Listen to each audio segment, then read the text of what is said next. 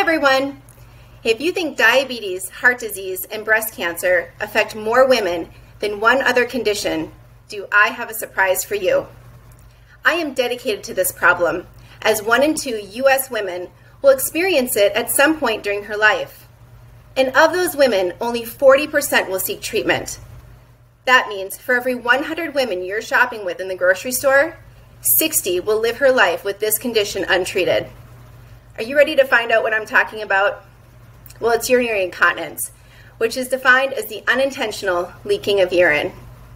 My name is Kendra Roloff, and I'm a women's health nurse practitioner specializing in pelvic health incontinence. Urinary incontinence can be devastating. It can affect multiple aspects of one's health. These women feel as if they are suffering in silence.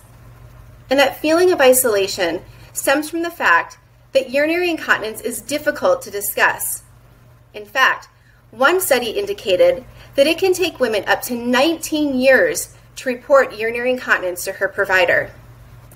I am committed to educating and empowering women to get their lives back because early intervention can decrease economic burden, improve quality of life, and improve long term outcomes. Sure, urinary incontinence can be more common as we age, but it is never normal. And a variety of treatment options are available.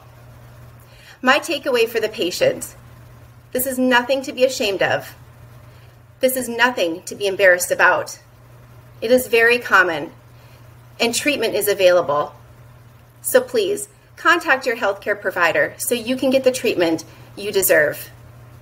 My takeaway for the healthcare provider talk to your patients about urinary incontinence so you can be the one to initiate the conversation.